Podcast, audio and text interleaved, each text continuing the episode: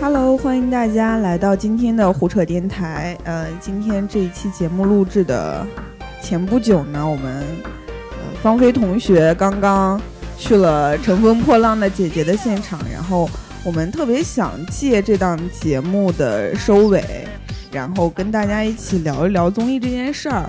今天除了我跟芳菲呢，我们请到了一个非常资深的这个行业内的人，他是综艺执行仪的总导演。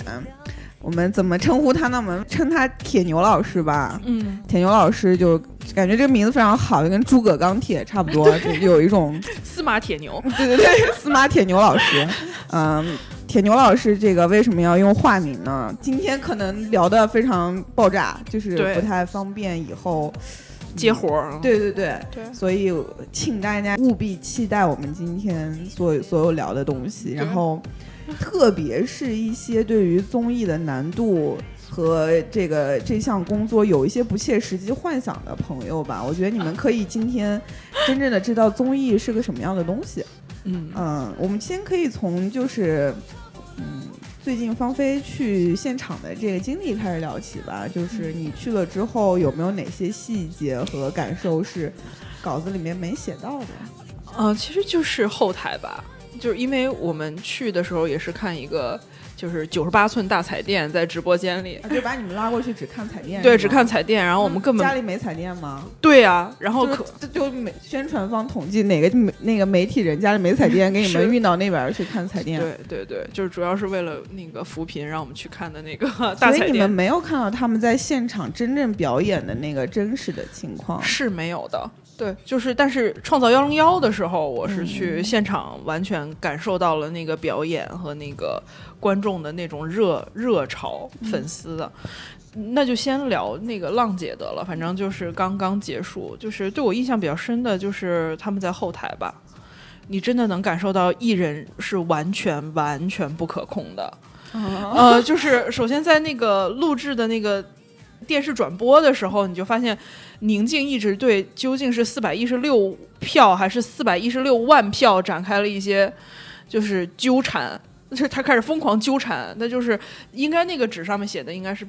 我不知道那个纸上到底写的是什么，嗯但是他就反复的去说这是一个四百一十六万票，然后导致杨澜不断的说：“哦，亲爱的，那是四百一十六票，没有万。”就是就这样的对话来回了两三次之后，你就在就是想是掐大腿说精彩，然后这是你觉得完全不可控吧？然后第二就是他们在那个后台接受采访的时候，呃，众所周知是那个李斯丹妮的那一那一组有比较多的人出成团了，然后宁静那一组可能就是他和郁可唯，然后你就发现就是分成两波站，那个现场，宁静和郁可唯站在一起。然后李斯丹妮那一团全部都穿粉色，人家是穿团服。哦，这是你们最后赛后采访的时对候，就是哦赛后采访你是问不出什么来的，但是你能感受到那个气氛整体已经开始变得非常微妙，然后宁静就完全是不与群芳同列的那个样子，然后就也不做表情，也不回答，就说嗯我已经回答过了，嗯这个问题嗯问他们吧，嗯哦好害怕哦，就是这样。就是你感觉到艺人这个团团体是完，是个人也是完全不可控的，就特别不可控。这个时候我就特别想问一下铁牛老师，对你看到这些画面的时候，就已经在窃笑。你你应该能设身处地的感受到那个现场导演的感受吧？那个，我刚才听的时候我就特想笑，想笑的原因就是因为我刚开始知道这节目的时候，我就觉得应该是一个挺好看的节目。然后第一次看的时候，刚开始我就跟我同行的姐们儿聊，我说这导演组得多可怜啊！这这不是姐姐，这是祖宗，那么多个祖宗，现场得怎么就是没有任何说话的余地可能。所以就是那个问一个数字到底是万啊还是票的，就几百的时候，我觉得常事儿。嗯，这可能没急呢，还有急了的，为什么不说清楚了？就很多艺人都是在镜头前面有一点小脾气，但是关了机之后就炸了，这是常有的事儿。所以我觉得宁静那个应该还好，因为之前也接触过，觉得嗯，就是他就是真性情，是吧？对对对，还是讲理的那种。对。嗯，铁牛老师最近除了这档节目，还关注了啥别的吗？嗯，我看那个《密室大逃脱》挺高兴的，我都没看那个哦是邓。伦的那个哦。对对对。杨幂那档那个节目看的时候就忘了自己是一做电视的人，哦。就高高兴兴的当个观众看，也不用动什么脑子，嗯。其他的综艺都让你也看。变成同行的那种对，你会看的时候是不是就觉得啊，这个地方应该是怎么样，有多大的工作量之类的？嗯、有的时候会看，比如摄像穿帮了，然后这块儿的设置节奏不够紧，然后这块儿不应该这么设置，规则再细致一点儿、细化一点儿，就是更严格一点儿会更好。嗯，然后有的地方会觉得剪辑节奏有问题，就是看着看着就跳出来了，就会自己特挑戏，可能看着看着就明白赛制，明白怎么玩了，就不再想看了。就像姐姐这后面我就没再看，就没看完过。为啥？你是觉得艺人撕起来太无觉得聊了？太紧张了是吗？我是觉得就是，我是觉得其实有点像偶练和青你的那种赛制嘛。哦然后但是这帮老姐姐在上边儿吧，就有时候那个尴尬的状态。当然，他们表演的现场特别炸，特别好看，嗯然后觉得他们很不容易。这么大岁数，嗯，也不能这么说，就是破圈儿嘛。其实破圈儿对这种已经成名的艺人挺难的，做不好了也会有人骂。嗯就他们没必要给自己找那种不痛快，但是他们去了，还特别努力，我就觉得还挺好的。那后面就觉得太常规了，嗯就看多了没意思了。哦你是站在综艺做综艺的流程的角度上，对对对，而且姐姐们的那个状态，就可能本身是我性格的问题，我不喜欢一堆女的咋咋呼呼的，然后攒一块儿，然后这个作那个哭的，太麻烦了，看着就烦，嗯，所以不太喜欢。所以你觉得就是姐姐这个综艺，你站在同行角度上来说，你觉得就是她可能工作量最大的地儿在哪儿呢？就是艺人一统是吗？跟艺人沟通，我觉得就是安抚艺人情绪吧，因为像这种赛制的节目，每个人的个人胜负欲都非常强，尤其是已经成名的艺人。然后其次就是团队融入感的事儿，就他们会很计较。本来他们没那么计较的时候就已经很难伺候了，他们要再计较起来，那就非常难伺候了。嗯，就现场有的时候可能不太可控，因为有点像幼儿园吧，对，一个孩子哭，就全哭了；那一个姐姐炸，那可能就全炸了，就非常麻烦。我也觉得就是这个节目其实还是把自己放的挺低的，就包括杜华女士说她自己那个成团标准的时候，就立刻说这就此观点仅代表。杜华女士，我觉得杜华女士也挺介意也挺介意这个梗的，就是在嗯赛场上还说呢，说你们不会到最后又给我批一个，就是此观点仅代表杜华女士吧？哦？对，就是就是，其实评委也挺难做的感觉，就是你你觉得谁是 X，谁成团，反正就。好，那请司马铁牛老师为我们讲解一下 综艺到底有多少个工种。对，我觉得现在就是从整个团队的规模，就是像比如说，可以以浪姐或者您自己曾曾经做过的某种综艺，给我们打个比方，就是怎么样体量的节目要配一个怎么样的团队。对，其实我觉得很多人不知道，像我们某些互联网公司的老总对综艺就是有一种，对，错误的错误的估计啊。对他会觉得啊，我写个本子就可以了。是，对，嗯，我觉得所有的综艺，不管体量大小，工种都要配备完全。嗯，然后从内容角度上，那导演、编剧这个是必须的。嗯，然后从艺人方面就是一统，然后大的统筹啊，当然导演组那块儿也需要统筹，一个项目的整体安排、时间规划都需要统筹。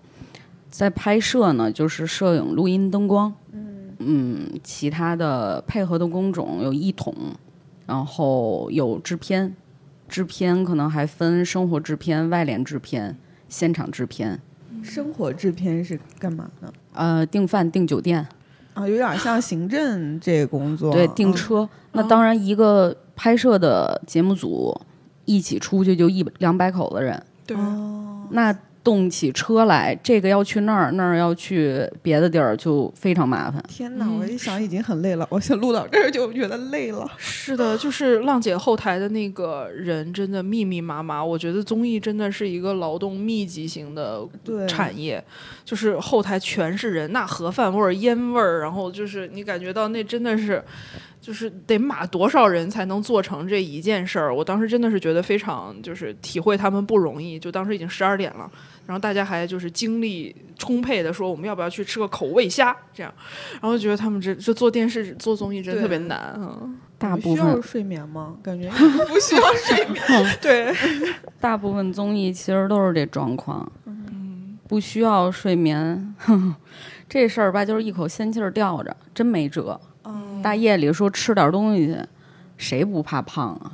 但是就是给自己生活找点乐儿，嗯，只能说拿这个吃的犒劳一下自己，对让自己觉得自己生活很幸福、很美满。对，您就是自己去拍节目的时候最大的一个团队，曾经组过多大的规模的一个制作团队？基础的最大的得有二百多人，天哪！就是干完活儿你都认不清楚是不是自己的同事，就因为现场一般拍摄的时候会封现场，嗯就不让外人进来，因为真的很难说，就是人太多了，工作人员太多了，你认不清，有的时候有人混进来丢设备，然后艺人的照片流出去，现场的照片流出去，就非常麻烦，所以多的一般得二三百人。少的最起码也得四十人起，一般都是七八十人的配置。嗯，这七八十人其实也是每一次的节目根据不同的情况，就大家现攒的这么一个团队，不会说就是都是固定的我们一个老的班组，然后有熟悉的，然后不停的可能有新的合作伙伴这种。这个各种可能都有。嗯，然后如果是一个特别大体量的，真的需要二百二三百的工作人员的话，那很有可能是攒的。嗯，因为一个公司要养全工种的话，其实公司负担非常大。现在综艺多一半儿都是在外面传人。哦，其实现在很多大的平台也在开自己的员工，嗯，他们在做一些项目的时候，也是从外面找团队去做。哦，其实，嗯，身边的朋友都做这行的人，大差不差的聊聊，其实哪个节目都做过。好像刚刚刚录单是想说啥吗？我我们的录制小妹每次都会在中间 对突然出现现，就是您说那个什么，就是攒起来的嘛，就是一般是养，但我我我我还被拉过去过，就攒起来的，我就是真实的被拉过去了，就是那个哦，我打断一下，你有一统经验吗？没有我跟你说，就这做的时候没有是最来气的。你知道为什么现场艺人压不住吗？就是没干过活的都敢往活上传，完了之后就艺人就炸了。这一段好有 这一段的感觉，非常有张力，出现了张力对我我。我很同情你，然后我也特同情自己。嗯，对，但是你看我去的时候，还是因为我朋友当时传不到人了，然后去帮他带两天艺人，然后那个艺人其实也不是很大，然后抖音办的活动，抖音自己的艺人，所以那个艺人连助理都没有。我我那天早上起来去，就是一统的工作是什么呢？就是伺候他。然后从早上起来你就要跟着他，我记得很清楚，那个那个姐，那个姐她是个歌手，当然她人也很好。然后那个姐那天刚搬完家，我跑到海淀去，早上起来等她下楼，她因为没有收拾完家，连口罩都没有，我去给她搞了口罩，然后那个把她接过去，然后因为她没有助理，别人都有助理。就平常一统其实是不干助理的活儿，只是说带着他嘛，就带着他去说下一个节目是几点，然后我们要过去要吃饭了什么之类的。然后那天由于他没有助理，我帮他搞定了化妆，帮他做了裁缝，给他修了衣服，给他提了鞋。然后 你就是金晨，金晨为黄圣依。对，然后对，然后那一次啊，嗯，对，然后我觉得一统就就是，而且我那个艺人还是很小的艺人，就对我还很好。然后那你说要是这个嗯咖位大一点，我觉得这个情况就比较累了。嗯，其实看命，真的是看命。这事儿吧，比如说特别大的咖来了，但是他非常喜欢你们节目里的这个内容，嗯，他会非常好伺候。啊，你不用管我啊，没事儿，我可以。你让他多等一会儿，他也就说没事儿没事儿，你们弄。嗯，然后但是他要不喜欢，真的是为了应付工作来的，那麻烦了。他再好伺候，他都他都挺费劲的。我为什么没有椅子呀？我为什么为什么现场要让我等这么久啊？都没有人给我拿水吗？就是我们 就可能是，可能是一个宝宝，天哪，我太心疼你们了。突然觉得我们也做过一桶，你不觉得吗？是，就是每年 FM 节请嗯那些对就对嘉宾，我们就是一统。嗯就得前后那个对时间，您要不再等一会儿？那个上一个还没有完，对，嗯对，你那个，但这是我们的伴手礼。对对对，对相对于铁牛老师说的这情况，他们对我们非常客气了。对对，而且那些艺人就是他们就是小咖位的会安排到一个化妆间，我觉得也很微妙。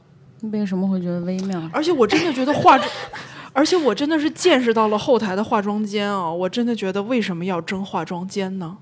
就是那个化妆间，它又不是欧式大沙发，那个必须要争。不是，它就是一个，那就是一个，它有政治意味，它并不是因为我知道环境，我好知道，。但是那个环境真的就，我知道你去的那个地方，因为我去那儿也路过，它就是个那个梯子上去是吗？对，然后它那个化妆间就是我看了一下月华妻子的化妆间，哦，这个月华妻子会不会敏感？但那个 月华妻子的那个那个化妆间真的就别说七子儿了，就一个子儿放下都很难，就是它它真的就很破，然后就像是一个国企的老国企的临时办公室那种感觉似的。然后我当时看了，就这化妆间就是艺人还非要。争一下，说你这是我的，不是你的，然后我就觉得这不值当吧，就难免有那种感觉。但我知道他是为了咖位，就以显示我是我的江湖地位，我是可以一个人用的那种。突然感觉对吧他们好像幼儿园的小朋友。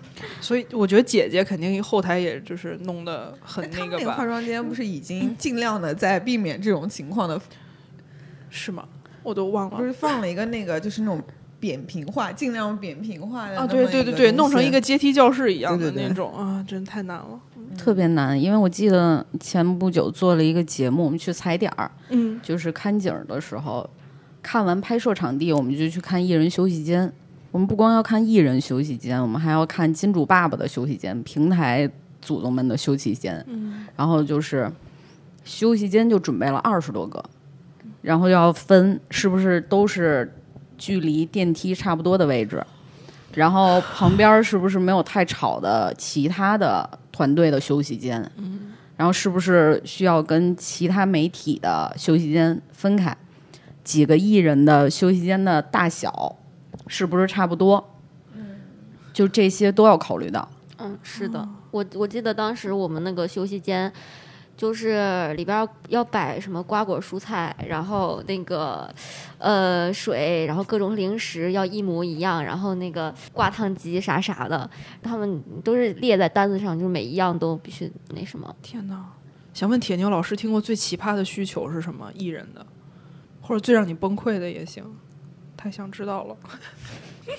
我觉得没有什么特别奇葩的，其实都还挺还差不多。嗯，就是让我接受不了的，我我可能只有接受不了的就是节目没录完呢就嚷嚷着要走，真的有吗？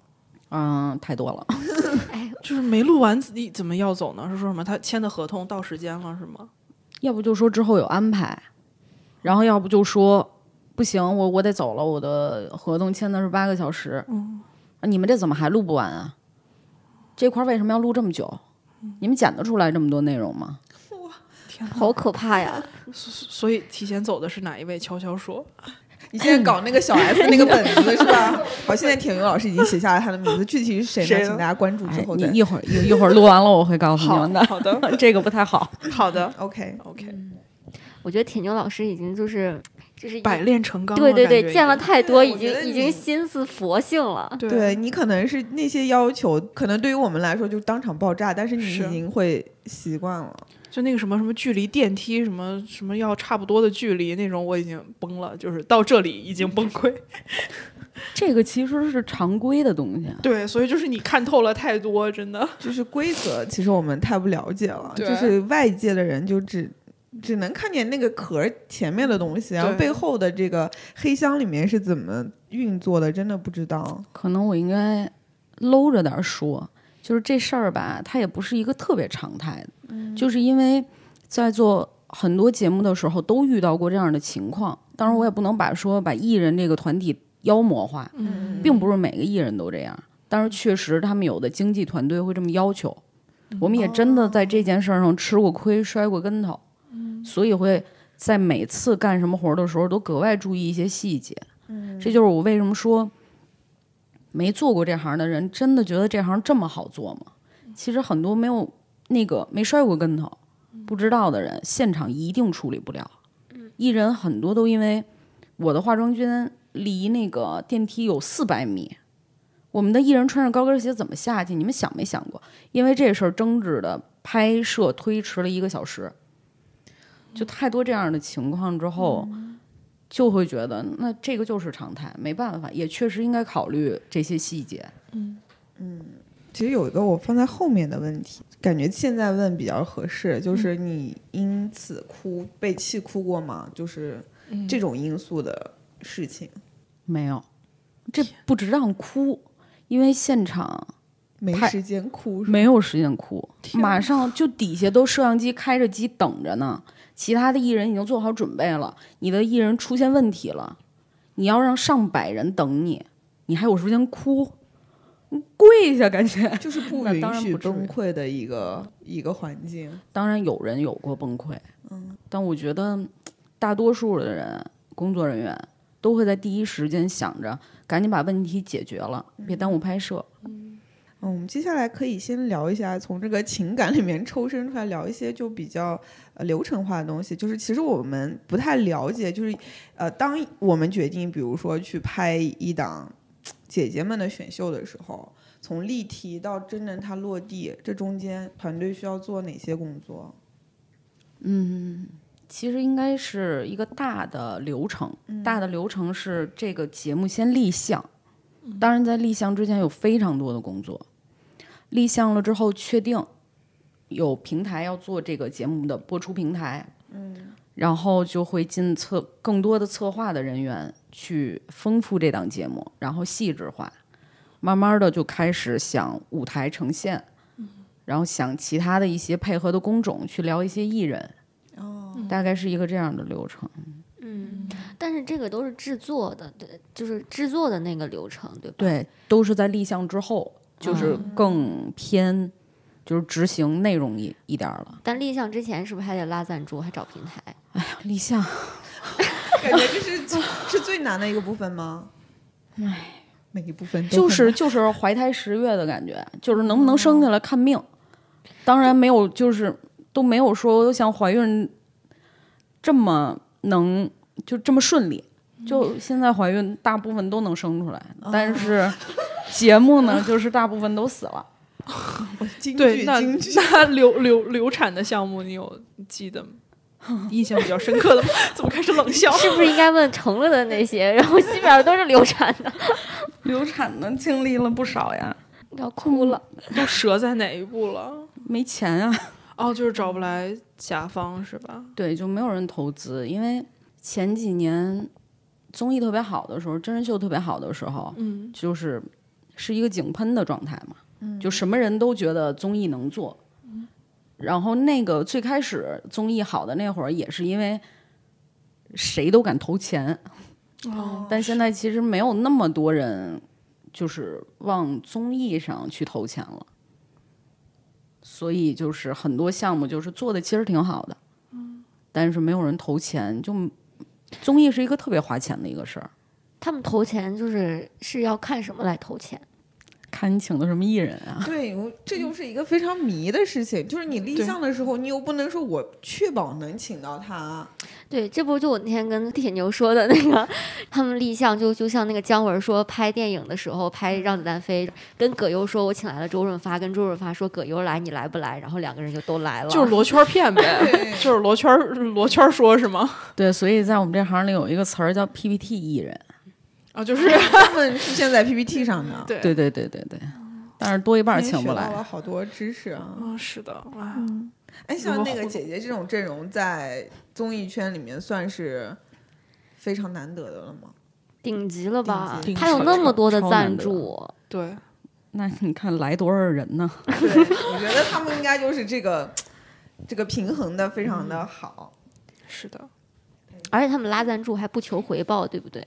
你那些人站在台上就是回报了，嗯，啊，对，就就那天我们说那个他，其实他拉赞助为什么不愿意投，也是因为那个，就是一个是你投进去以后没有办法计量这个回报的这个高低有多少，就是因为比如说他拉拉了个火锅店什么之类的，但是你没有办法计量那个火锅店了那天来的人有多少？对，有多少是因为那个节目来的，所以他们也没有办法因为这个给定一个标准来签一个合同之类的东西。对，然后因为变现这件事儿就没法衡量。对对对，我觉得他们更多的做一个品牌的事情，就是想让大家更多的记住和知道，比如说什么樊密林啊之类的，本来大家都不知道。对，对，现在不管是好还是坏，大家知道了，就他们的目的也就达到了。嗯，对，你说真的会有人买吗？我觉得也未必也对。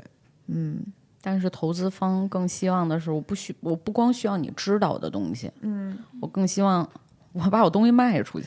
哎，像什么像伊利，像今年是伊利吗？就是那个姐姐里面，嗯，伊利吧像他们这，种非常成熟的品牌，想通过姐姐的是做的是，应该是提升自己品牌的一个高度，还是有也有艺人吧，就是他们可能也有自己看中的艺人，是不是？就是通过这节目能签到。伊利不就是签到了那个蓝盈莹和万茜吗？就他可能是不是也还有这种目的对，还有对艺人的需求，是不是？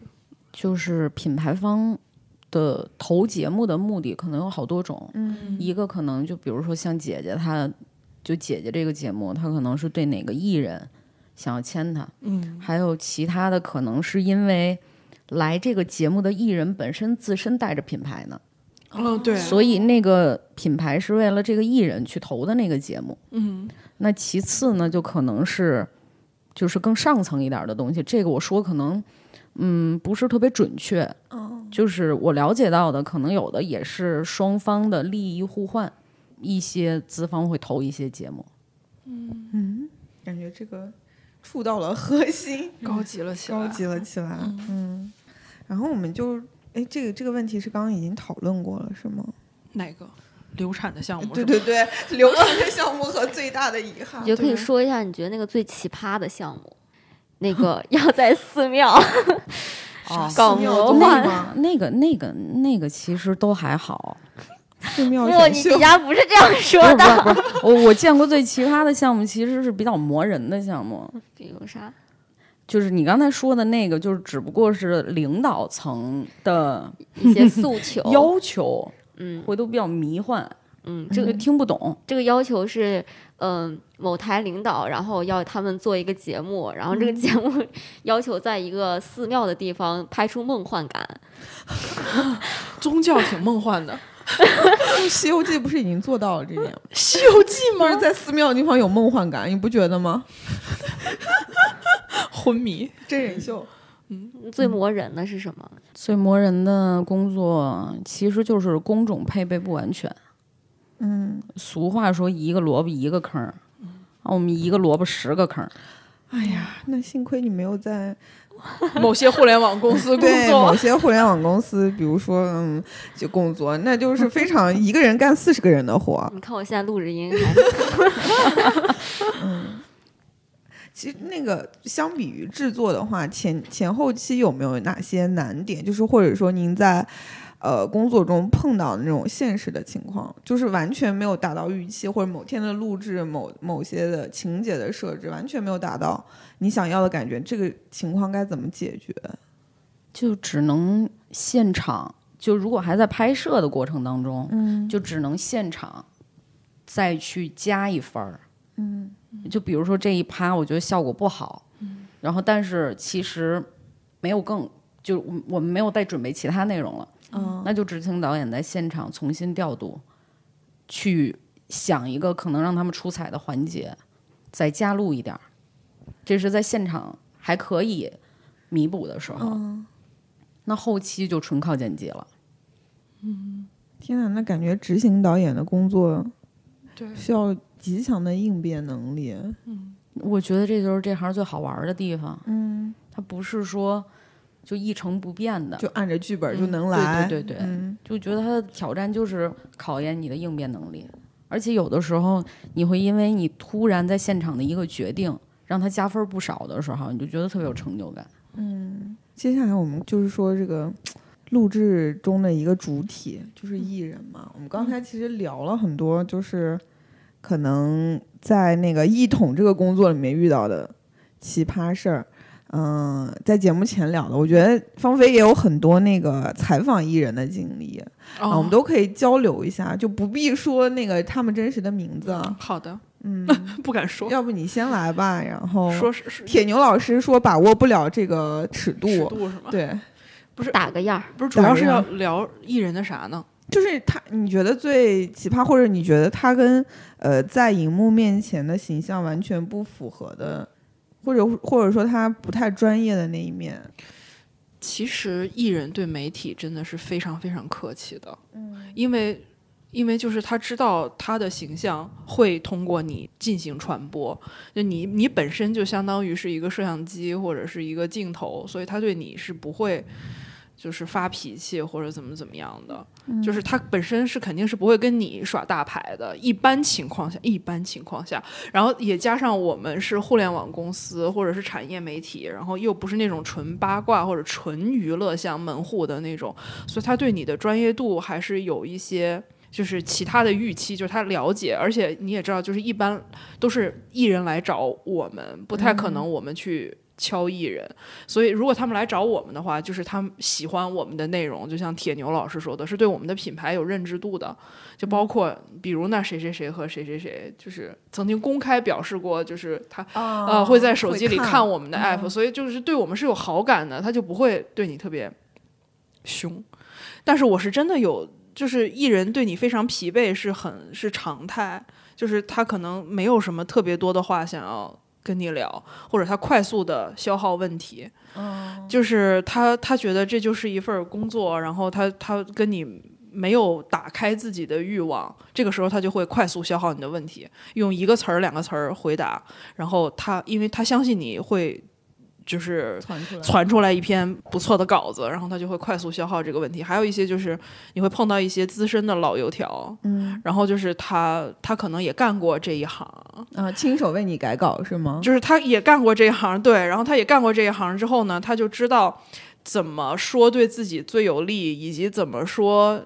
是最万无一失的，他完全不调配自己的任何人性和真诚。这个时候，这个时候你就非常非常痛苦。然后你知道你就面对的是一个虚伪的人，但你也不能就是合上笔记本说你这你这个太虚伪了，就是这个非常痛苦。然后就是、嗯对我们也会采一些资深媒体人，大家就懂的。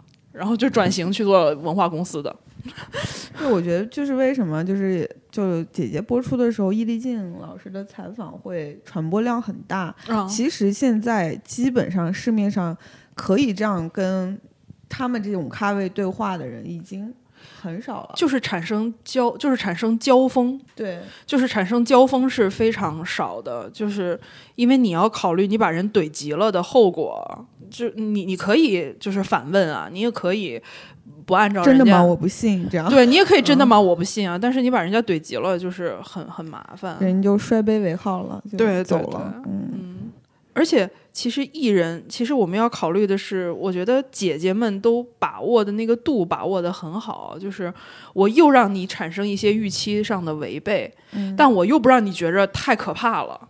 就是这就是一个特别微妙的度，就比如张雨绮说那个巴黎不远，就是她说的那一段话，我觉得那肯定是她就是就非常精准的把控了这个传播的效果，就是我又让你感觉到我不是一个。呃，说一些特别无聊的话的女艺人，让你符就让这段话符合张雨绮观众对张雨绮的预期，然后但同时又让你觉着我在这一堆人里面我是非常有个性的，就这就是一个艺人就是对自己精准传播、自我传播的这么一个就是我觉得就是很专业了吧？对，就是非常专业，就他嗯不会让你觉得啊就是套话啊无聊，就是啊晚会咖那种感觉。铁牛老师，奇葩奇葩艺人，铁牛老师听了媒体老师这个幸福的工作环境，是有一丝 艳羡。表示没有没有见到过这种情况。我我首先是羡慕，嗯，对，羡慕那种平等对话，哦，嗯，就是嗯，其实遇到过很多特别好的艺人。我记得有一个艺人，我觉得可以提名字，就是张卫健。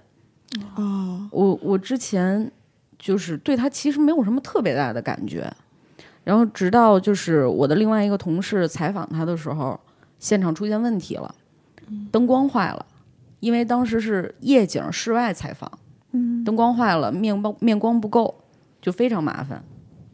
刚修好没两分钟，灯又坏了，大概有反复了有两三次，嗯，灯光老大就急了，就骂，在现场骂人，就就特别生气。然后张卫健看当时已经拍到很晚了，然后觉得气氛不太好，就说：“大家都别着急啊，慢慢来，我给你们唱首歌放松放松吧。天哪，就天哪。其实有很多特别好的艺人，嗯那不好的，除了那种快速消耗问题的，嗯。我觉得多一半儿都是那种地位不对等。嗯。他觉得就是我对你什么态度，你都会收着，都会接着。嗯。我今天就不想说话，然后或者可能也是经纪人的问题，就是采访的环境里面有经纪人，嗯，然后提完问题之后就会听到 一声儿，哦，我对遇，然后到过艺人就开始说话转弯了。是的，是的，就是艺人刚刚想打开自己，然后跟你说点什么，后面就开始了。呃，要不你先喝个水，对，就打断。点你一下，对对对对，他不是艺人，是知名的企业家。哦那，就是他们现在企业家这个套路已经完完全按照这个艺人的经济的方式嗯在运作。对，嗯嗯，我上回去录过一个那个芒果的，就是我短暂的这个电商生涯里面去卖过货，就是 对，对，也是一个综艺上面卖货。我是对那个谁王乔，嗯，我觉得他，我之前对他也是没有什么印象，然后去跟他合作，然后因为我们那款商品是要我和我的那个伙伴，然后跟王乔作为明星推荐人一起去讲这个产品，然后我们跟他沟通的时候呢，他就感觉。就他很忙，然后他我们也不知道他对这个商品到底了不了解啊什么的，就感觉很害怕他没有准备。然后在彩排的时候，他说的也不多，我们就想着那就只能靠我们两个自己了。结果直播的时候，就是我们那是个转盘，时间到你要转走的。就王乔比我们两个还要 care 那个衣服到底大家有没有知道它的特点，就扒着那个转盘就要就很危险的半个身体在外面帮我们介绍。嗯，对我突然觉得还是就是挺专业的一个人，嗯。然后有没有那个刚才我们说的可能是奇葩的，有没有就呃好的那个铁牛老师也说了，嗯嗯，嗯，那你这边有没有遇到过特别出乎你意料的好的？出乎我意料好的，我觉得可能是李宇春啊，啊，就我们两个去的那，次，我之啊前其实对他挺忐忑的。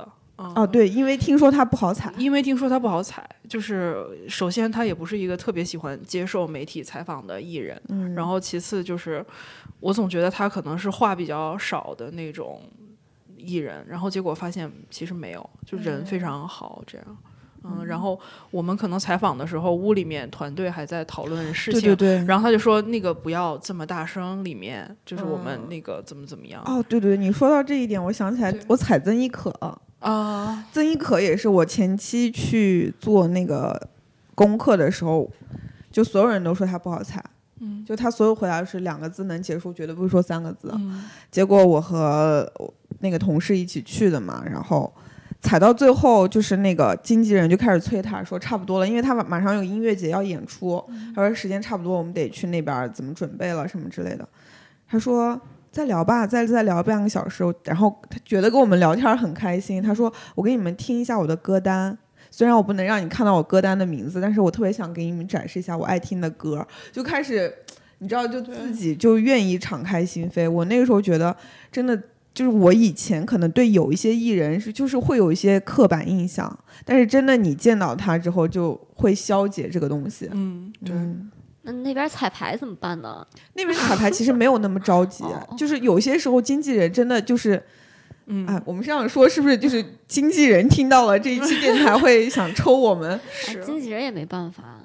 就是经纪人有时候真的是会刻意摆一些谱儿，嗯就是我上次也是，芳菲也知道，就是有采访一个非常咖很大的经呃明星，哦他的他本人也非常非常好，就是他跟你说话什么都特别特别的，就是照顾你的情绪，然后回答你的问题也是尽量配合你，嗯，然后这个稿呢，我就写的非常温暖，非常之贴心的那么一个感受的去写了，然后写了之后呢。我知道是要给经纪人看的，我觉得这可能是他们的行规，然后我就同时呢发送给了经纪人和这个艺人本人，因为我觉得涉及到他小时候的经历，他有必要看一下。结果我被经纪人疯狂辱骂，说我现在就要找你们 CEO，你凭什么给艺人发稿子？啊，他觉得你绕过了他，也许。可我没有绕过他，我同时发的。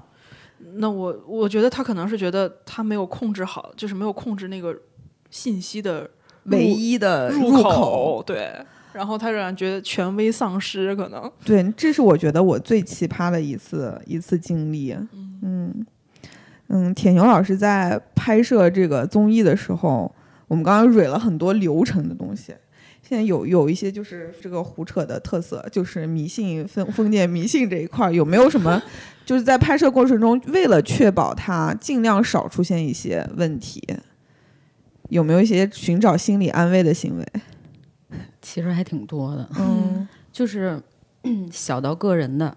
那我们可能出差的时候都会带一个桃木，一块桃木。辟邪是吗？对，然后就就先说小小的，就是我因为我们经常出差嘛，啊，那到酒店的时候敲门哦，这开门，一定要敲。对，然后可能觉得就是不住最后一间，啊，对，哦就这些就是个人行为的。那集体行为的呢，就是开嗯机仪式这种，有的可能之前需要拜一拜。拜拜的东西有有讲究吗？说真的，我真不知道拜的是什么。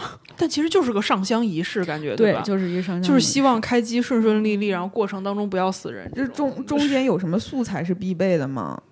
嗯祭品吗？那叫哦，那叫贡品贡品，贡品，水果呀之不好意思啊类的贡品，啊贡品，然后香，然后就是红布，哦，哦，其他所以的就是这个这档综艺一定要红的意思吗？我不知道，我只管就是点上香，然后鞠躬就好了。哦怪，对细节的不是特别了解，但好像还真的挺神奇的。有有因为某个环节没做到位，然后出点什么事儿吗？哎，感觉逐渐灵异向了这个节目。这这这真是有点灵异了，不知道这么说合适不合适。就是确实有的节目，我我参与的项目有的嗯没拜，然后出现的那些问题就会让你觉得 莫名其妙。就是之前我们有一档节目，当时是一档出国需要出国拍摄的节目，嗯那档节目因为开机太着急了，然后还要去国外拍，所以就没办一个特别正经的开机仪式，然后也没有就是拜的这个环节，嗯然后出现了一个特别奇妙的事儿，就是当时好像是因为下大雪，然后高铁因为大雪停在半路上了。嗯，停在半路的那辆车上面有我们的制片，制片拿着我们摄像的护照。嗯哦，就是一个罗圈的关系。对，然后摄像已经在北京的机场准备出发登机了，但是没有护照，就是在那个机场就这么等着，然后那边的高铁就过不来，天哪！然后导致我们在外面拍摄，一共六个艺人，然后我们只有四个摄像，哦，那怎么办？最后怎么解决的？拍呀、就是换着拍，就是陆续这样。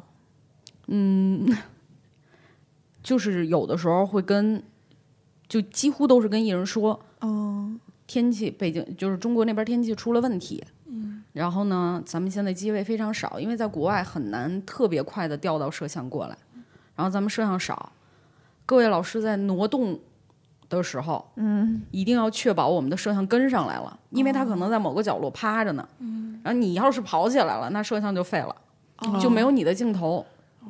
而且又是六个人，所以让他们千万别有遮挡，因为没有办法照顾每个人都有脸了。嗯，所以那个拍摄也挺头疼的。艺人但是还好都很配合，也挺体谅我们的，但是摄像就疯了呀。天哪！天哪，我之前去那个就是在台湾交换的时候，我们去参观过那个东森还是台视，呃就他们有一个那个就是在摄像机上放乖乖，就是那个膨化食品叫乖乖，然后他们就会放在上面，每个上面都有，就是一个一一包陈旧的落着灰的乖乖就在上面，就是一种哦心理安慰。他们会觉得这样摄像机不会出问题。嗯，好像说就是片场或者是综艺现场忌讳女女生做道具箱是吧？嗯，监视器什么，就是道具箱好像也忌讳，天哪，嗯，然后说不要做摄像器材什么之类的。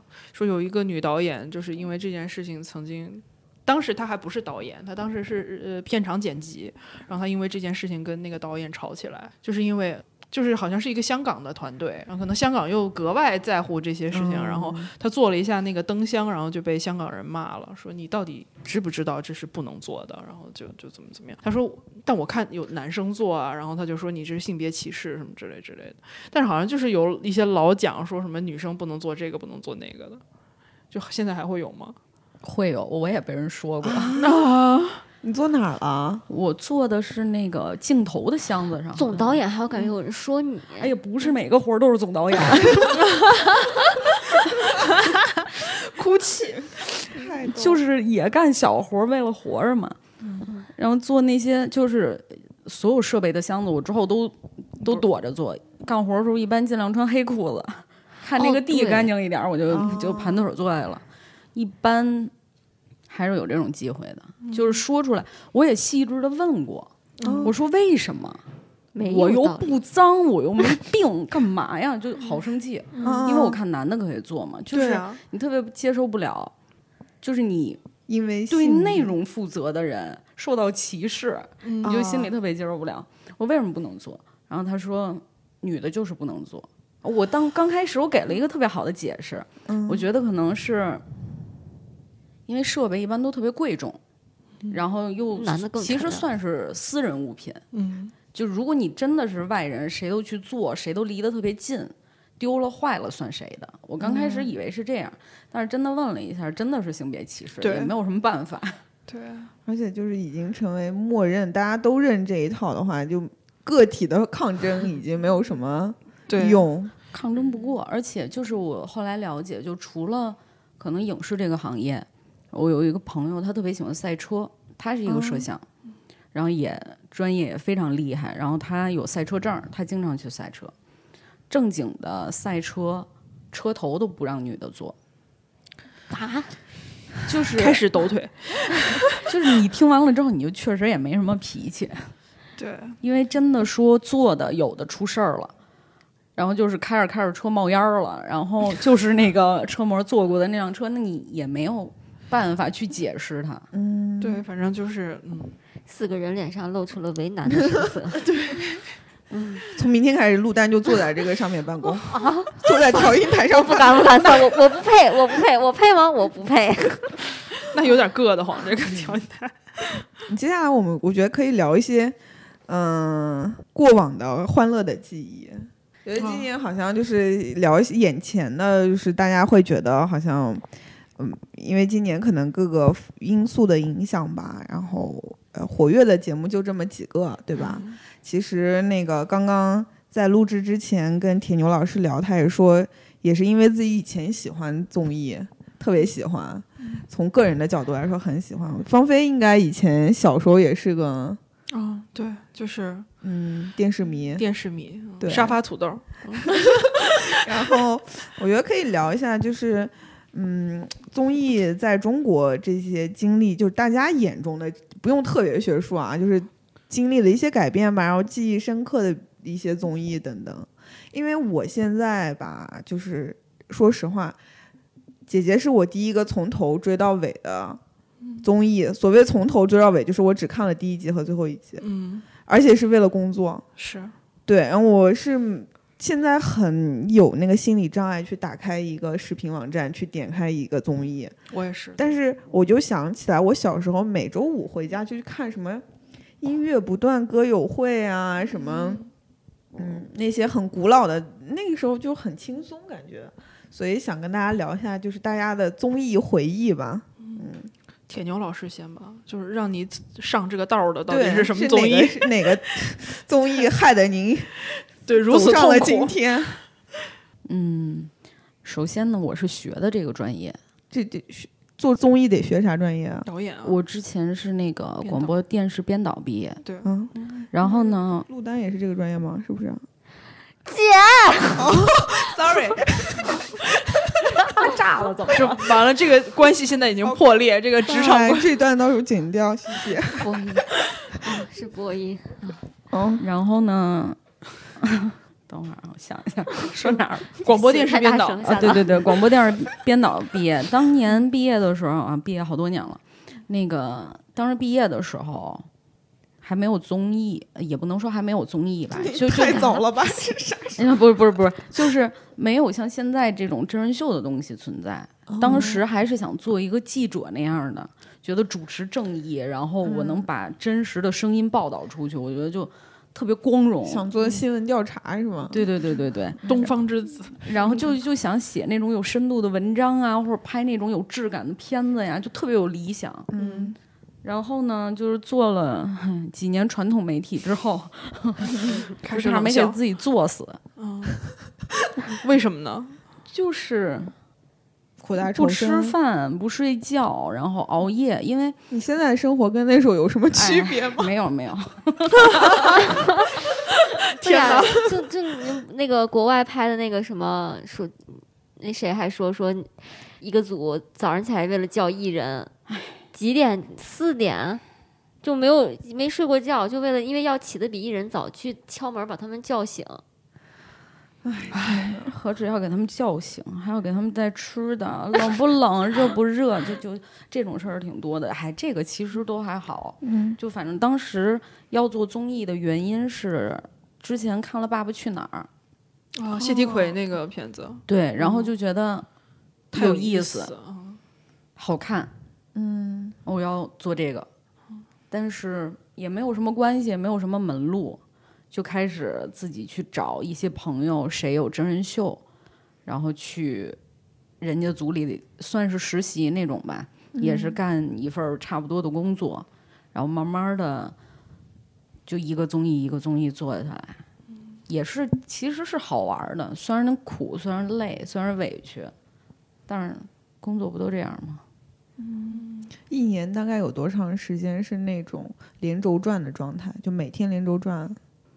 任何一个综艺都是连轴转，嗯，精 就是任何一个综艺都是连轴转。就是那你一年的话要接几个综艺？我一年接俩，我就挺好的了，就就够，一是够活了，二是为自己还能活着下去。哦，啊，就是控制，首先控制收入，其次控制寿寿命，对对对，是的，是的，在收入和寿命方面掌握一种平衡。对，就够活够花就好了，就就别别别太拼命了，不行。啊，我之前跟一个也是芒果的一个剪辑聊，就是他跟我讲说，就是活着有多难。他说，他说其实就是每天四点半下班是极佳的。就是四点半出去，还有那种口味虾，什么各种宵夜，然后都还可以吃吃饱了，然后再回去睡觉。他说，如果熬通宵熬到六七点，是最痛苦的，就是六七点就啥啥都没，然后你六点钟你就得饿着肚子回家，然后就特别痛苦。然后他这样过了。过了很多很多年，然后他发现自己一快活，就是快要没有办法有寿命了，然后她也没有男朋友，就啥啥都没，然后她就决定就是不能再做这一行了，然后跑跑去跑来北京了。对，就是嗯，听他就是特别痛苦的。北京不是更痛苦吗？呃，你做一份除了那个编导之外的工作，哦你就起码还能控制住寿命嘛，对吧？嗯那个是控制不了寿命，那个就是熬大夜，他太太痛苦了。王菲有没有想做综艺或者想进入那个行业的想法？完全 totally 没有，就是因为我知道艺人有多，你以前就知道艺人，你以前就是比如说看综艺的时候，你没有那种美好的幻想过吗？没有啊，就是因为我岁就是我们岁数比较大，就是我们见你有多大？不是我们一个岁数啊，就是我们岁数比较大，就是我们不是那种零零后的那种，就是意识到的艺人吧。就我们那个时候见识过娱乐圈真实一面的吧。就四弹双冰的时候，你是知道那个大家就是为了红毯，为了封面，就是争争到什么地步的。嗯所以就是我是知道，我是不会想说我要去跟艺人产生什么关系。嗯，但那个时候看综艺还是挺开享受的心的，嗯。你说喜欢哪个综艺？最早就什么《欢乐总动员》，我不知道你们知不知道了，是张岩和程前老师主就是主持的一档张。岩老师，这都已经淡出多长时间？对啊，星期六的北京台北京二吧，就是那是一个特别传统的像正大综艺一样的综艺，那个是我最早的时候看的。后来就是《快乐大本营》，然后那个和就是芒果的那个超级女声了吧。嗯，然后，但后来我就真的不太看综艺了，因为时间太长了。网综时代，我感觉我真的对，从网络就时代是对，就是不太有印象深刻的。我以前我是看什么，我一度真的有想学那个，广播电视电视编导是吗？对对对，就是想做那个电视综艺。我为什么呢？因为上大学那会儿就看那个《Running Man》和《两天一夜》，然后罗英石、我就觉得罗 PD 是吧？对对对，我又觉得那个那些 PD 的存在感是那么的强，又那么的有趣。对，我说要是能去韩国，还那边查梨花女子大学怎么考之类的。对，然后后来又因为就是太懒惰，没有学日韩语，然后就也就算了。梨花女子大学可能要认识朴槿惠。但是但是你就是看综艺这个事情和做，就是如果你把一项爱好变成了工作，你就会彻底的。就是对他失去喜爱，就是老师布置一项作业让你做美食节目，然后我就拍了那个火锅，我本来特别喜欢吃它，后来我再也不想看见为。啥呀？为啥？经历了什么？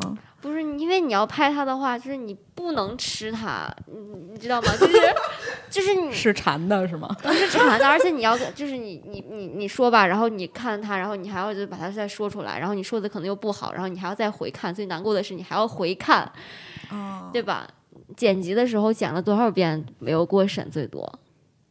你这个问题转的有点突然，我以为你说剪辑剪的时候得有多饿呢。不是以同理啊，就是你去回看就很，就你你去你你喜欢一个东西，然后你要非把它做成工作，然后研究它，然后弄得那么那什么，就失去了这个距离的美感，是不是嘛？这是没什么美感了。就是再好的演出，再好的一段内容，再搞笑的一趴内容，你看十遍，啊，你都快记住台词儿了，你嗯就没有什么意思了。那剪辑到底剪过多少版？只要没到播出，都有时间剪，嗯为什么要不停的剪？因为你就这个东西就像写作文儿。你十个语文老师过来，就十个你这个标点符号不合适，我还以为是自己的追求，结果你说是因为有十个语文老师过来。不是，因为有的时候说真的，剪辑师剪出来的第一版往往是效果最好的，嗯而且是剪辑师带着自己情感去剪的东哦，西，到后来就机械改的没有灵魂了都。而且是太多甲方了，真的太多甲方哎。呦，那是真的太多甲，对啊，太多而且甲方了，甲方还厉害、啊，而且一个甲方一个意见哦，最厉害的是一个甲方有十个意见 啊，对对而且今天和昨天的意见不一样的。对对对对自己推对，翻自己，就是这样的。嗯对，就你有的时候剪完了之后，你交给他，他说嗯第三版不错，还是用第三版吧。可能你这时候交的是第十五版，对呀，对呀，就是这样。就你都不明白，哎，这不是你让我改的吗？嗯，他说你为什么会改成这样？天哪就就很难，因为这个东西没有一个标准。对，你说你长得一米六八就够了，那有尺子量，但这个东西没有一个衡量标准。铁牛老师金句好多呀，给你的后期写稿提供了很多便利。哦，得到了一个噩耗，这一期还是我写。而且那个，而且现在那个网综，我真的觉得可能因为有就是各种短视频平台，他们非常确定就是单独人的部分会被剪成 cut 之后，他们对总时长现在已经是那种。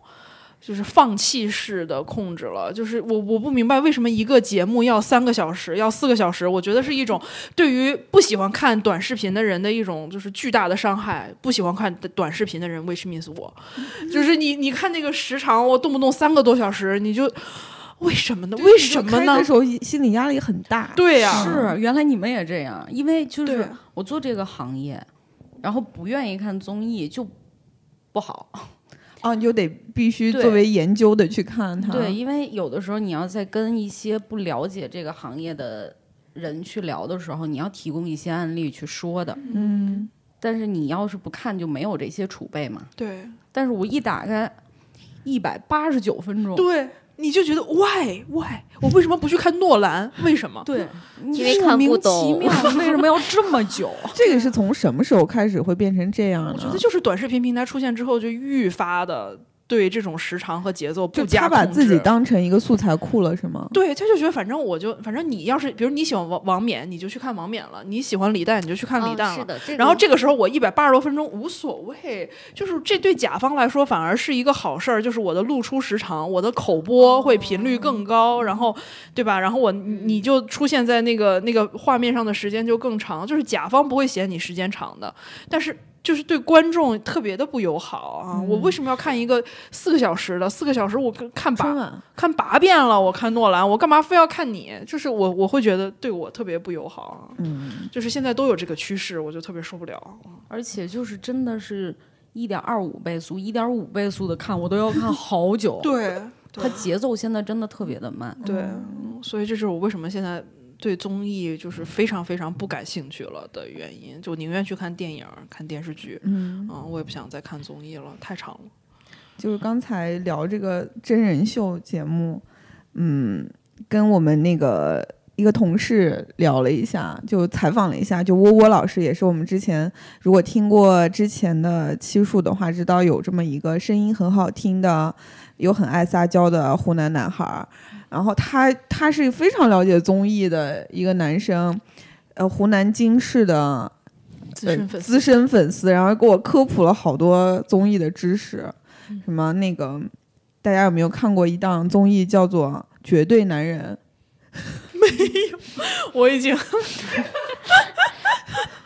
这是那个就是男性的脱口秀，不是脱口秀，真人秀选秀的鼻祖，也是龙丹妮做的，哦，嗯，非常厉害。然后，嗯，出现了很多那个之日后就是回到到别的那个节目去回炉的男明星，当然很多现在已经就是淹没在尘，就是这个时代的尘埃之中了。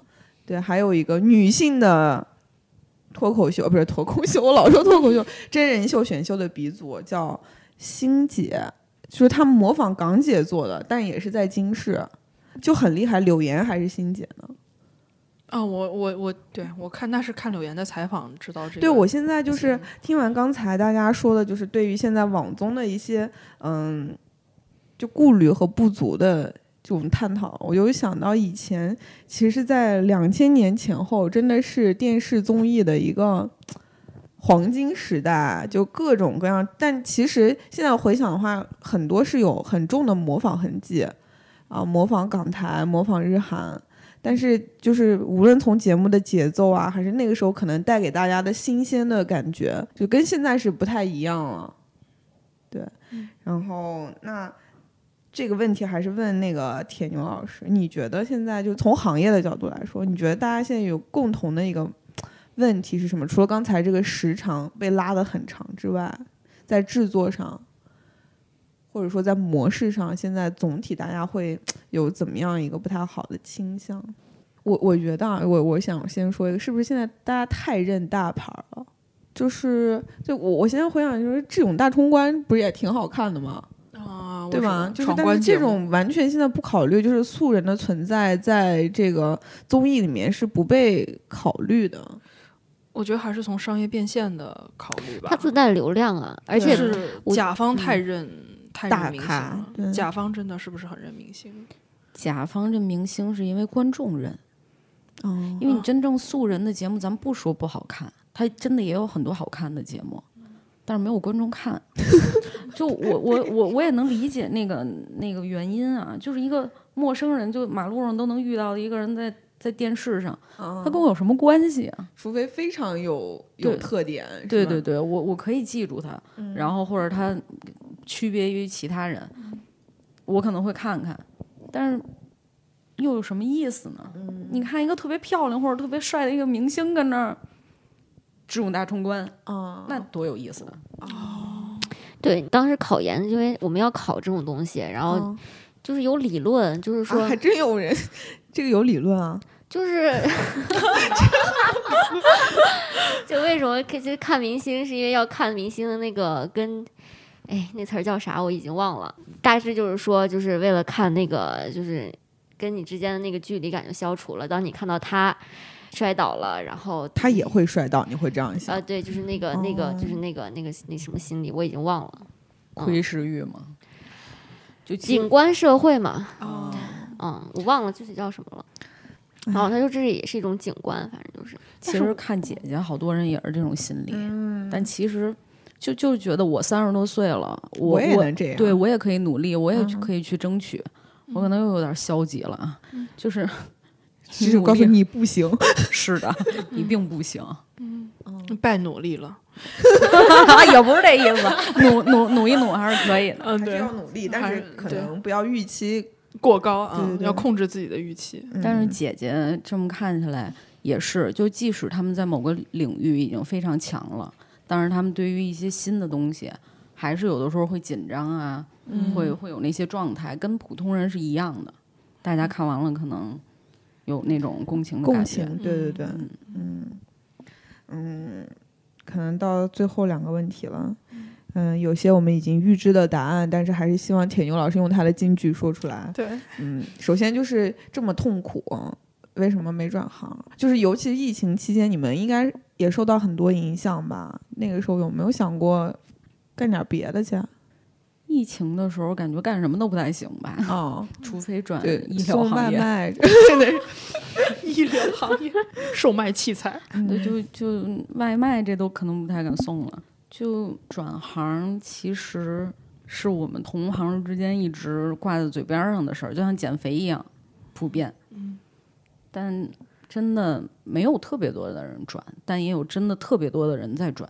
嗯就我记得当时我还在上学的时候，然后我的老师说过这么一句话：，就其实电视这个行业，就是中年人三十到四十岁的人特别少，特别缺。嗯主要原因是三十多岁成家立业了，没有精力再去那么熬了，拼不过小孩儿，真的熬死了，一家老小没人管了，所以很多人都转行了。嗯但是没有转行的原因，也确实真的是因为喜欢。还有一个特别真实的理由，就是这么大岁数了，往哪儿转啊？就是再去转行要承担的那些东西，可能觉得自己承受不了。这个的进阶在哪儿？就是如果我不想转行，然后做下去，我到三十四十岁，我水平尚可，我的进阶在哪里？做总导演是吗？已这不是已经。做到总导演了，依然很累。没有没有，就我觉得这一行啊，嗯熬是不管你做到什么位置上都会熬的。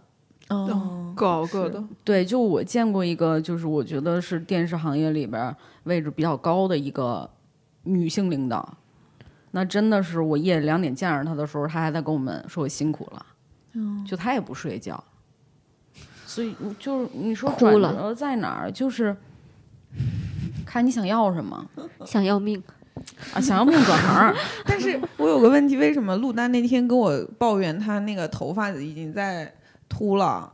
所以所有九零后都秃。然后你看总导演并没有秃啊，因为发量很多啊。对，啊，你别一直叫我总导演，会心虚的，铁牛老师，因为秃是常态。但是我这个就有点尴尬啊！我这个就因为这个头发呀，它太厚了，啊，它呼得慌。然后这个让很多头秃的朋友跟我说，就骂我。就所以熬夜就跟没关系啊，感觉。对嗯，怎么可能没有关系啊？就身体特别弱，嗯，一身毛病，就这行职业病是什么呀？胃病、颈椎病、关节病，就就各种病嘛，熬死的大有人在嘛。是的，就我们出差必备的，就止疼药、胃药、泻药，然后我可能带着点速效救心丸，嗯，对呀、对，速效救心丸马丸。月也有。真的要带。那天拿了个速效救心丸，我的朋友给我展示了一下。天哪，真的要带，因为我记得我有一次连拍了十三天，拍到最后，我觉得自己多长出一只脚趾头来，怎么讲？应该说一根儿脚趾头啊，就就肿了。哦肿到鞋里放不下，就你觉得这个脚趾头怎么这么多？天哪，真是然后然笑中带泪。然后就是咖啡配红牛，嗯，对，就哪钉在那儿的。然后你真的不知道什么时候自己就会突然嘎一下就没了。对不害怕吗？会有这种担心吗？我真的是熬过一个通宵，心脏就会梆梆梆梆使劲跳。就你们这种熬了对，他们就是一直蹦蹦梆梆梆的那种，就没有嘣嘣嘣嘣嘣的那种状态，就不是因为说熬一宿，因为我们正 停常。连拍都会两天到三天，这是差不多的一个小体量的。那正经的拍起来，有的时候连拍四五天，那连拍四五天就意味着要提前准备好几天，那那个时间几乎都是每天一两个小时的睡眠。天哪！到最后你说的嘣嘣嘣嘣嘣，我们都感受不到，就是现场说啊，你说什么？然后人说完了之后，你说不好意思，我没太记住，你再说一遍，那完全记不住，就像一群智障。我感觉到最后整个片场就变成《釜山行》，你知道吗？哦，没有他们的那个活力。天跑不起来，不要跑，不要跑。天哪，哭了。那艺人呢？又想艺笑又想人睡吗一人他？就那么几个小时啊，他睡觉，你能睡啊？嗯，也是天。哪对，嗯，就现场一堆行尸走肉，然后你看所有人就像闪电一样，就反应慢，然后有时候说不明白话。天哪！长期熬夜人会变傻，这是真的。啊，然后脑子不够转，就是你看着你就像觉得你，就别人看着就是一堆傻子在对话，我觉得也挺可悲的，怪不得艺人会生气。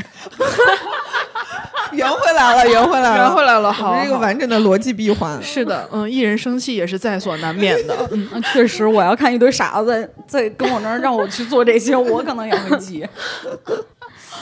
那你觉得姐那你觉得姐姐他们这个直播得熬多久啊？那天晚上两个小时直播，他们得其实说真的，我觉得艺人也挺可怜的，就包括刚才咱们说，好多经纪人去管这管那，或者提出一些要求，他们也挺辛苦的，就其实都是不得已。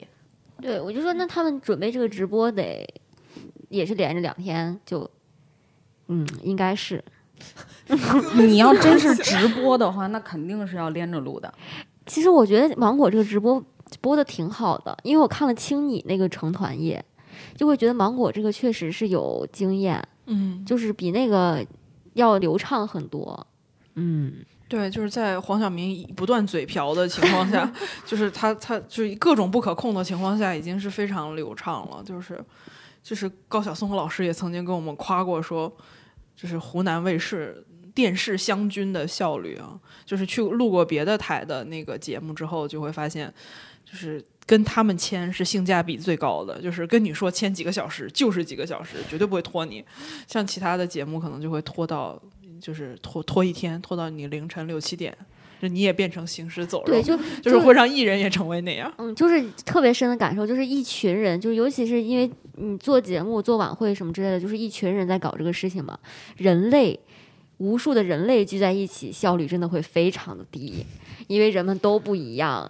只有为什么要机器人的效率最高？真的很希望他们都变成联合体，就是真的每一个人就聚在一起效率就特别低。但确实是因为这个行业里面真的是多工种合作，你现场真是嗯上百人的时候，嗯，你哪个环节真的都有可能出问题。是是是，对，就是这个意思。就哪怕一个小小的疏忽，这一个环节影响另外一个环节，那就拖出几个小时，很正常，也挺没办法的。但你也挺，同时也挺心疼他们的，因为真的都太不容易了。艺人生气也可以理解，早上起来等四个小时那次，你可以理解吗？就是那怎么办呢？我觉得他们确实也挺为难的。好多时候，其实艺人也是一个弱势群体。他们在吵架，我是说的那一次。哦，那一次，分享一下吧，姐说真的，那次我也觉得可以理解。啊，就是，呃，就我就不细说那个艺人的名字了。嗯，两个艺人从在酒店里不出来，然后到下午四点，因为当时是冬天，天光特别短，马上还有一个多小时就天黑了。嗯，他们还没有出来，其他艺人就可能已经开始录了。但是我作为他们的 follow PD，我就一直在门口等着他们。他们是可能是因为钱还没有拿到，嗯，但是导致两个人就吵起来了。他们两个是什么关系？是两个艺人吵起来了。对对对对，两个艺人，两个不是夫妻吗？当时还不是夫妻，当啊时还是情侣关系。又又出现了新的料。新的八卦。嗯，对，然后当时还是情侣关系，然后两个人住在一间房间，因为有其中一个人没有收到，就是劳务，对劳务就是预付款，嗯，就第一批款，然后就和另外的那个艺人就吵起来了。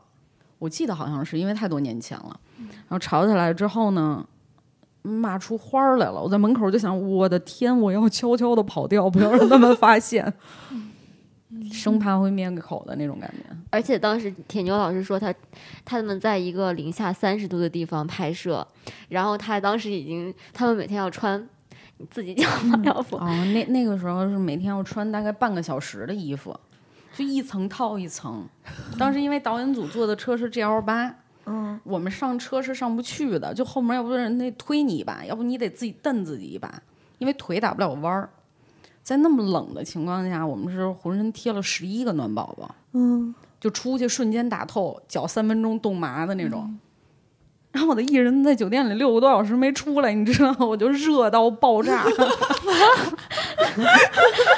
因为当时在那种地方都穿的那种羽绒服是那种特别户外的，嗯，然后我就发现我那个羽绒服的那个后背上就都是小汗珠，就是你也不敢脱，因为他们要出来，你马上就要出去，你知道穿那衣服非常费劲，你自己他又们知道打不了弯你在门口吗？他们他们要知道我在门口还那么骂，哦有点过了。我是在酒店等他们，嗯嗯嗯嗯。天哪！天哪感觉铁牛老师的生活真的非常有戏剧性。太不容易了，还活着不易。真的。挣点钱容易吗？真的是。那铁牛老师如果不考虑所有客观因素，梦想着拍一档怎么样的节目，然后邀请哪些艺人，就是不就谁都行啊，艺人就都可以，就你不用再伺候他们了，就是完全按你的想法来。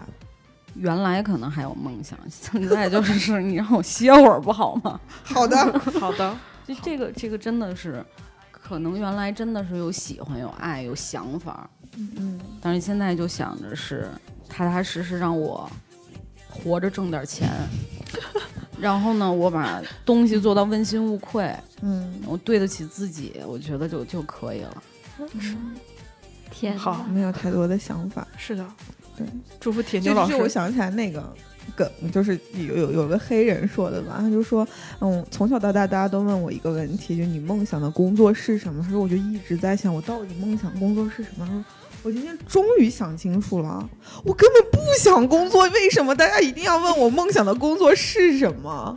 对吧？是的，嗯，那就祝大家都没工作，然后 都躺着数钱躺就好了。着数钱，就脖子上挂饼，就天天吃就行了。嗯，不用再受任何委屈。是的，嗯。嗯，，财富自由。好祝祝福大家，祝祝福大家，祝福铁牛老师。是的，嗯，谢谢。谢谢。看陆丹，不要再想别的了，好好剪辑吧。啊，好。好。好，不要再想去当编导了。呀呀呀！好的，那嗯今天感谢铁牛老师莅临我们这样非常寒冷的别别别 别别，那个录音室。然后大家如果对铁牛老师和我们今天谈论的话题有任何啊、呃好奇或者想追问的，可以在嗯评论区里给我们留言。